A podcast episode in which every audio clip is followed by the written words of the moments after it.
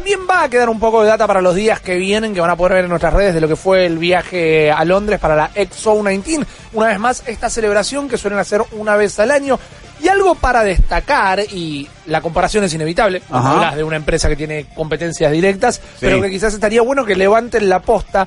Estas fiestas, estas XO19, son celebraciones que hacen para la comunidad. Obviamente nosotros tuvimos el acceso de prensa, pero cuando vean el video de nuevo, van a ver que el estadio está prácticamente vacío, porque a la mañana fuimos 200 prensa del mundo, ponele, eh, recorrimos todo, jugamos todo, hablamos con la gente que había que hablar también. Es un laburo que tenés que estar del otro lado, ¿no? Como el eh, Matt Booty, el vicepresidente de Microsoft que yo entrevisté, de, de Xbox, particularmente de Xbox Games, que ese día él estuvo todo el día dentro de una cabinita con dos PR que lo estaban mirando como si fuera la mamá y el papá para que no dijera nada y recibiendo a gente de todo el mundo, todo el uno mundo. atrás del otro, para entrevistas de 15 minutos, una atrás de la otra. Es súper intensivo. Ahí están viendo el estadio, ¿no? ¿Qué detalle era? Eran los estadios que se hicieron para los Juegos Olímpicos de Londres. Era el Copper Arena en el Queen Elizabeth eh, Park, ponele, o algo por el estilo, nunca me acuerdo. Road. Exacto, pero estaba todo muy lindo, muy armado, pero ves que estaba vacío porque a la noche ese estadio se llenó de gente a lo que iba. Es que Xbox es la única que por ahora hace celebraciones para la comunidad, hace fiestas para los usuarios, e inclusive las hacen acá en Argentina, donde invitan a los usuarios a las oficinas de Microsoft en Puerto Madero. ¿Ah, sí? Van a la oficina de Microsoft que vos vas para una reunión donde la gente va a trabajar todos los días, eh, y me parece súper destacable, ¿no? Está bueno, porque es una manera como de acercar a toda esta gente que está jugando tu consola y no la de la competencia, ponele. Exactamente, exactamente. Y ese, bueno, las comunidades en todo lo que puede llegar a ser la cultura nerd, el cine, las series, el anime, lo que sea. A veces que no, no- nos cuesta mucho no ver el costado tóxico que tienen y demás, porque son esas minorías activas que hacen un montón de bardo. Pero lo lindo de la comunidad es ese momento donde te encontrás con alguien que le gusta lo mismo que vos y te sentás a compartir el momento. Entonces Claro. está, mu- está muy copado que estén estas Y experiencias. es bueno saberlo, porque cuando lo veíamos nosotros pensamos que había un croma, porque estaba todo estático. Es decir que la gente a la noche iba. Claro, exactamente. A la noche eso fue un lugar que estallaba como un Luna Park lleno. En ponele. tus videos parecías medio cropeado. Dijimos, nos cagó. Vos viste lo que era. Se- está en Ranela jugando. grabando todo Se esto. llevó toda la en plata. calzones. En Mar de Ajó tiró una sábana verde, tiró un croma.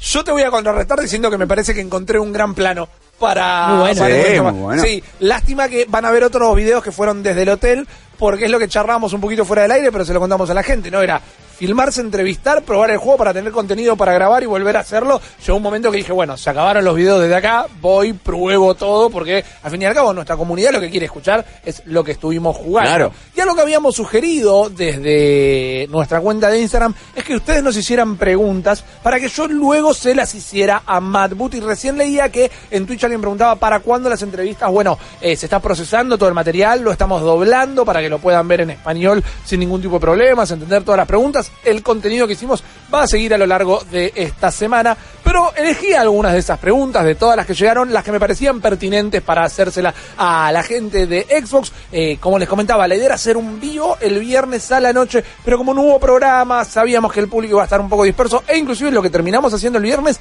fue una conversación de Instagram en video con Guillo. Con Guillo lo vimos. Canadá. Nos falló un poquito la conexión, pero estuvimos hablando una hora igual larga.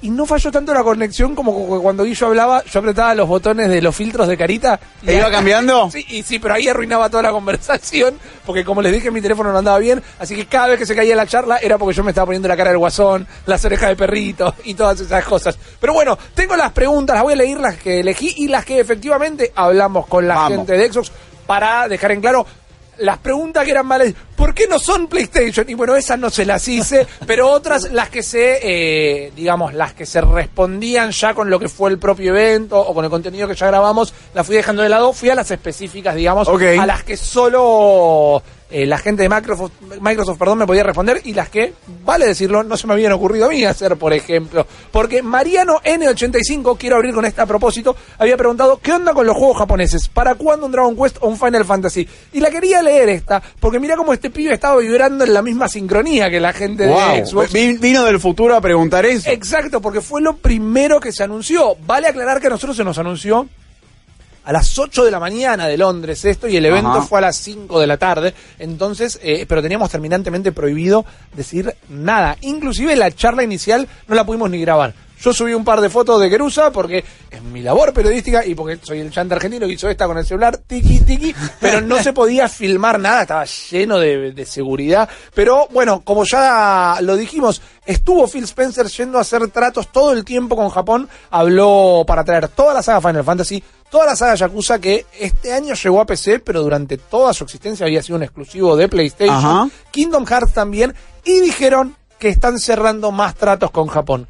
¿Cuáles serán esos juegos? Solo lo podemos especular. Sabemos que tienen una gran relación con Nintendo, aunque va a ser rarísimo el día que veamos un juego de Nintendo en otra consola, pero quedan compañías como Atlus y la saga Persona, quedan compañías como Platinum, que ya han tenido negociados que se han eh, quedado truncos en el pasado, pero eso no significa que no lo puedan volver a levantar. Al fin y al cabo, quieren que sus juegos se publiquen quieren dinero, porque al fin y al cabo esto es una industria, Es una así industria. que no lo vería raro, pero los juegos japoneses no solo ya están llegando, sino que todavía se vienen muchísimos más. Bien ahí, y además, todos acá, por lo menos los que ya vinieron, es para el servicio de suscripción. Exactamente todo a Game Pass. Si ya tenés este 39 pesos o eventualmente, nunca lo sacan de promoción. Quizás la promo que va a venir esta después de 39 va a ser de 80 pesos. Ponele, siempre tratan de mantenerlo ahí, pero vale la pena eh, y van a estar dentro de esa suscripción. Así que de última, la querés sacar para el verano nada más. No te puedes ir a la costa, pero sabes que vas a estar un mes en, en chancletas jugando a los videos y te terminás todos los títulos que querés. Porque esa fue otra gran cosa que comentaron. Lo habrán escuchado en los videos que dije que le estuve mandando, perdón, dijeron, esta fue la generación de los juegos como servicio. Fortnite, te pagas el pase de temporada, es lo único que jugás, pero sabes que puedes jugar todo el tiempo y vas teniendo cierto nivel de progreso. Juegos como servicio, League of Legends, que a vos te gusta tanto, Luquita, estás jugando todo el tiempo al mismo juego, llegan los skins, llegan las cositas, Destiny, que es uno de los juegos predilectos de Guillo, ellos dicen, a mí me gusta jugar un juego que tenga un principio, un medio y un final, y después puedo pasar a otro juego. Entonces Game Pass es una plataforma como servicio. Vos podés estar jugando ilimitadamente porque nunca te van a faltar juegos, pero podés jugar un montón de cosas distintas en lugar de solo una. Me parece una gran manera de vender y de explicar tu producto. Obvio, sí, y además me parece que es una manera que hace que de- se democratice el tema de jugar juegos de última generación. Claro, sí, total, pero totalmente. Que es algo que nuestra generación siempre como que luchó. Y sí, y además sabes que te quedan fuera de una barrera de un juego de 60 dólares, que 60 Claro. dólares todos los días tienen un- valen otra cosa. Obvio. O por lo país. menos esta generación de consolas que realmente hacían una lucha sólida contra la piratería. Exactamente, exactamente. Y este es un gran aliciente la piratería. Es un muy buen punto de vista, Lucas. Otra pregunta que tengo acá es de Jump73, que es una pregunta mala leche y es tan mala leche que dije hay que hacerla. Porque Oh, bien, me va, van Bien. con tu actitud periodística. Esas son las que pican. Le- y la pregunta era, ¿sienten que perdieron o ganaron esta generación de consola? Y en medio que, Oh. como la respuesta ya era sabida, era una respuesta mala leche, pero lo interesante era ver cuál era la respuesta a eso. Sí. Justamente. Entonces la respuesta... Fue, por favor, me lo sacan de la sala. Saquen al pibe de este. ¿Quién lo dejó pasar? Eh, gambeteada olímpica de respuesta de cassette, claro está, pero en líneas generales la respuesta fue que lo que les sirvió darse cuenta que estaban haciendo las cosas mal, lo aprovecharon para alargar este servicio como Game Pass y para empezar a ampliar la plataforma, para trabajar en Project X Cloud, que es este juego de jugar desde la nube tus juegos de Xbox. Entonces dicen que sí, sabían que les estaba yendo mal claramente, pero fue un gran sopapo, fue un, fue un buen baldazo agua para decir, che, no podemos seguir por esta línea y ahí es cuando empezaron a diversificar sus productos. Entonces, la derrota inicial que es evidente, la admitieron, pero vieron eh, las flores creciendo en el fango, digamos. Es cierto, y acá medio que le sacaron una luz a la competencia directa. Eh, la- eh, No hay, está- no hay una respuesta. no, no, no, claramente no hay una respuesta de otro lado. Se puede llegar a pensar que tal vez PlayStation con PlayStation Now, que ya es un servicio de streaming que tienen de antes, pero que no es un equivalente a Ujú. xCloud, más a, perdón, a Game Pass, más allá que ahora algunos títulos se pueden descargar, no es una respuesta directa, no está en todo el mundo, inclusive funcionando no por andar, sino porque la gente lo consumiera, lo estaban consumiendo solo en Europa, por ejemplo, en Occidente no se consumía, en Japón no se consumía mucho, entonces no hay una respuesta directa y creo que es algo que vamos a ver. eh. Yo creo que PlayStation puede llegar a sacar en la nueva generación algo similar, o tal vez pienso desde mi humilde posición que deberían hacerlo, porque con todos los títulos que están agregando y demás, fue muy grosso esto. Personality Overview dijo, ¿van a apostar a tener los mejores exclusivos o tener la mejor consola para que todos desarrollen juegos ahí? Y esa es una buena pregunta, porque si algo que le faltó a esta generación de Xbox fueron exclusivos. Creo que así revoleando un número a- al aire, digo No. cinco exclusivos tuvieron esta generación y no Cinco creo en muy errado. todos los años. de- En el lanzamiento lanzaron con tres exclusivos, así que ya le estoy pifiando, pero también no fueron bien recibidos. Pero Eh, creo que si son así de pocos en la no, son literalmente muy pocos. Hay dos Forza, Gears 5, tenés Sea of Thieves, que le costó un montón repuntarlo. Ujú. No llegan a 10 seguro y no son del tamaño, el impacto ni la envergadura de los exclusivos de la competencia. Esto es una realidad. Después están que te gusten o no te gusten también, ¿no? Para mí el último Gears, eh, Gears 5, el Gears of War, fue fantástico realmente, fue muy bien recibido. Los Forza son de los mejores juegos de carrera que Sí. hay en una generación que los juegos de carrera sufrieron muchísimo y se vieron pocos, literalmente. Pero si hay algo que le faltó a Xbox, fueron exclusivos, porque la gente le decís, tirame exclusivos de Sony, de PlayStation, y tardan esto en decirte Spider-Man, God of War, eh, ahora Dead Stranding. Y encima, cualquier persona. Exactamente. O sea, no tenés que ser un gamer Exacto. fuerte para. Ese caer. es un argumento que usan en South Park cuando compiten eh, para En las console wars. Tal cual, que es un especial al estilo Sí. Game of Thrones. Ajá, es verdad. El argumento es ese, no tiene juegos específicos para la consola. Exactamente. La tía Marta quizás no te dice Death Stranding, pero God of War le pega. El de Kratos te dice. El, el- Claro. el- el del barbudo con las cuchillas le pega. Eso pasa. Y la respuesta está un poquito atada a lo que contábamos antes, ¿no? En sí la respuesta es un poco, queremos que sea un terreno amplio para que quien quiera publicar sus juegos los publique. Van a tener claramente juegos exclusivos. Es más, detrás mío está corriendo uno de ellos. Fue un nuevo juego de Obsidian que pudimos probar que es, imagínense, un survival, ¿no? Ajá. De construir tu fuerte, recolectas recursos, todo en clave de querida encogía a los niños. Se llama Grounded, estás en un patio enorme y tenés que cortar el pastito, tenés que romper una nuez para tener un poco de comida, pero también agarras la cáscara de la nuez para hacerte una armadura, jugás con tus amigos, entonces cooperativo, cuando se hace de noche empiezan a salir los bichos y tenés que combatirlos. Me divierte sobremanera lo que estás contando. No, no, es divertísimo. La demo duraba 10 minutos y todo el mundo hacía- empezaba a hacer la cola de nuevo para jugar exactamente lo mismo de nuevo, pero era muy bueno. Viene del estudio Obsidian que nos acaban de entregar The Outer Worlds. Es un estudio que compró Microsoft para que sean Ajá. juegos propios. Pero otra cosa que está haciendo Microsoft, cada uno lo verá con los ojos que lo vea. Para mí es una buena estrategia cuando no apuntás a las exclusividades, como hacía la pregunta de Personality Overview. Eh, The Outer Worlds salió para todas las consolas. Hasta el año Ah. que viene va a salir en Switch. Porque el estudio es mío. La plata, digamos, al final del día Va a caer se mí. vuelve a redireccionar a mí y yo quiero que la gente juegue los juegos de mis estudios. Entonces, ¿va a haber exclusivos? Sí. En esta propia XO19 presentaron tres exclusivos de muchos más que se vienen. Eh, eh, presentaron en el sentido que no sabíamos que ni que existían. Después habló de Age of Empires 4, que también tiene su exclusividad en PC y demás. Pero ¿van a apuntar a exclusivos? No. Van a seguir haciendo exclusivos. Pero ellos amplían el paraguas súper amplio. Y es que al tener la máquina de hacer chorizos, medio que bueno, Y vendámosle sí, a todo el pueblo. Exactamente, y está buenísimo, porque creo, o creo que vamos a empezar a ver que las exclusividades en general van a tal vez dejar de ser el punto principal de las consolas. Obviamente, Sony tiene exclusivos increíbles, pero hemos visto que se le han ido todos a PC. Hasta el propio Death Stranding ya anunció que va a salir en PC. Nintendo es la más hermética en eso y dudo que veamos un juego de Mario en otra plataforma. Hemos visto otras cosas rarísimas en este mundo. No lo doy por por denegado, pero dudo mucho por ahora. Pero creo que las empresas de gaming se van a empezar a enfocar más a qué servicio te brindan, a que con qué juego te tientan directamente. Claro. Es una observación con lo que tenemos el día de hoy. Para cerrar con un par de preguntitas que les hicimos, Carlos Fica dijo, ¿cuándo se va a poder jugar libre con la gente que tiene PlayStation? Esta pregunta ya tiene una respuesta directamente, no fue necesario que la hiciera, pero sí es válido que la hagamos acá al aire. El crossplay ya está sucediendo. Ya podés jugar Fortnite con gente de cualquier consola, ya podés jugar el nuevo Call of Duty Modern Warfare con cualquier consola.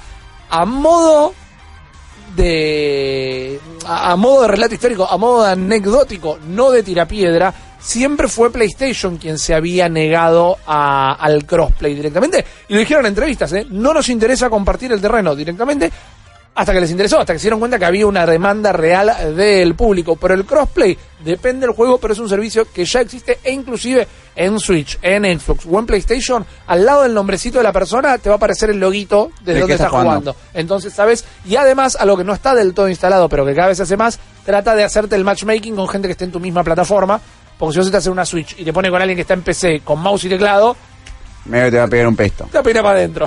o sea, es terrible. Te van a arruinar directamente. Y vamos con la última, súper interesante. Dice Nene Shark, con un gran nick. eh, ¿Para cuándo Xbox All Access para Argentina? Xbox All Access Sí. no es el Game Pass, no es Xcloud, ¿Cuántos servicios tiene esta empresa? Por favor. Muchos. All Access es lo siguiente. En Estados Unidos y en algunos lugares de Europa, en este momento, eh, y puedo estar equivocado y es solo en Estados Unidos, vieron, si no lo saben, que vos el auto o el celular, más que comprarlo, lo sacás como en un leasing. Vas Sí. pagando una plata todos los meses, te dan el auto, te lo quedás. Cuando querés cambiar el auto o el teléfono, porque salió un iPhone nuevo o lo que sea, se cambia tal vez el precio de la cuota, pero se llevan el auto que tenías, te traen el nuevo. Nunca termina de ser tuyo, pero nunca dejas de tenerlo. All Access es algo similar. eh. Porque los Yankees, por ejemplo, no tienen el concepto de comprar en cuotas. No tienen ahora 12 No, ni nada. esa es su manera de. Exactamente, esa es su manera de. Bueno, All Access es esto: pagas una cuota fija por mes y te Ajá. dan la mayor consola que tienen de entrada, e incluido el servicio Game Pass. Y cuando cumpliste lo que es el precio de haber comprado la consola entera, ya te la quedas directamente. Es un servicio extraño allá porque suelen comprar todo de toque. Acá es ideal. Sobre todo porque mm, no es demasiado dinero para alguien que gane en dólares una consola. No, calcula que la consola está a 400 dólares. Es plata para el yankee promedio, no deja de ser plata, pero es pagable, es accesible. En un par de meses de ahorro, quizás. Lo comparás rápidamente lo con un celular de última generación que está a 1000, 1200 dólares. Exactamente, es menos de la mitad. Bueno, a nosotros sería ideal. Ponerle que serían 25.000 cuotas, tal vez, o serían menos cuotas, pero muy caras, pero poder acceder a las consolas de Microsoft, que en este momento en nuestro mercado, en retailers, tienen una sola, que es la S All Digital Edition, es decir, la que no tiene el espacio para el CD, solo te descargas los juegos digital. Eh, y yo les puedo decir de buena fe que lo están considerando. Ah, Que lo estén considerando no significa que sale, que ya está. Pero les puedo decir buena fe que no fue la respuesta de, che, bueno, sí, lo vamos a ver, en algún momento va a salir. Y no es a corto plazo, pero va a pasar. Se están haciendo los números, digamos. Están viendo las planillas de Excel, a ver si cierra, si no cierra, que esto, que lo otro. Pero la idea o la intención de que All Access llegue a la Argentina existe. Vamos a ver cuándo. Vamos a ser los primeros en contárselo. Seguramente vamos a ser los primeros en ponerlo también una Xbox Scarlett de cabeza, porque todos Sí, sí. queremos el nuevo modelo. Pero es algo que se está tratando. Todo el resto de la información del viaje, sigan las redes, sigan arroba malditos nerds VX en Twitter, sigan arroba malditos nerds en Instagram, porque hay muchos más videos, noticias en un minuto, pronto las entrevistas y al término del programa vayan a ver eh, lo que es el video que subimos a nuestro canal de YouTube para pasear un poquito conmigo por el Copper Arena ahí en el Queen Elizabeth Village. Square. Sí. Acabas de escuchar solo una pequeña parte del multiverso Malditos Nerds. Viví la experiencia completa de lunes a viernes de 22 a 24 en porterix.com y twitch.tv barra Malditos Nerds.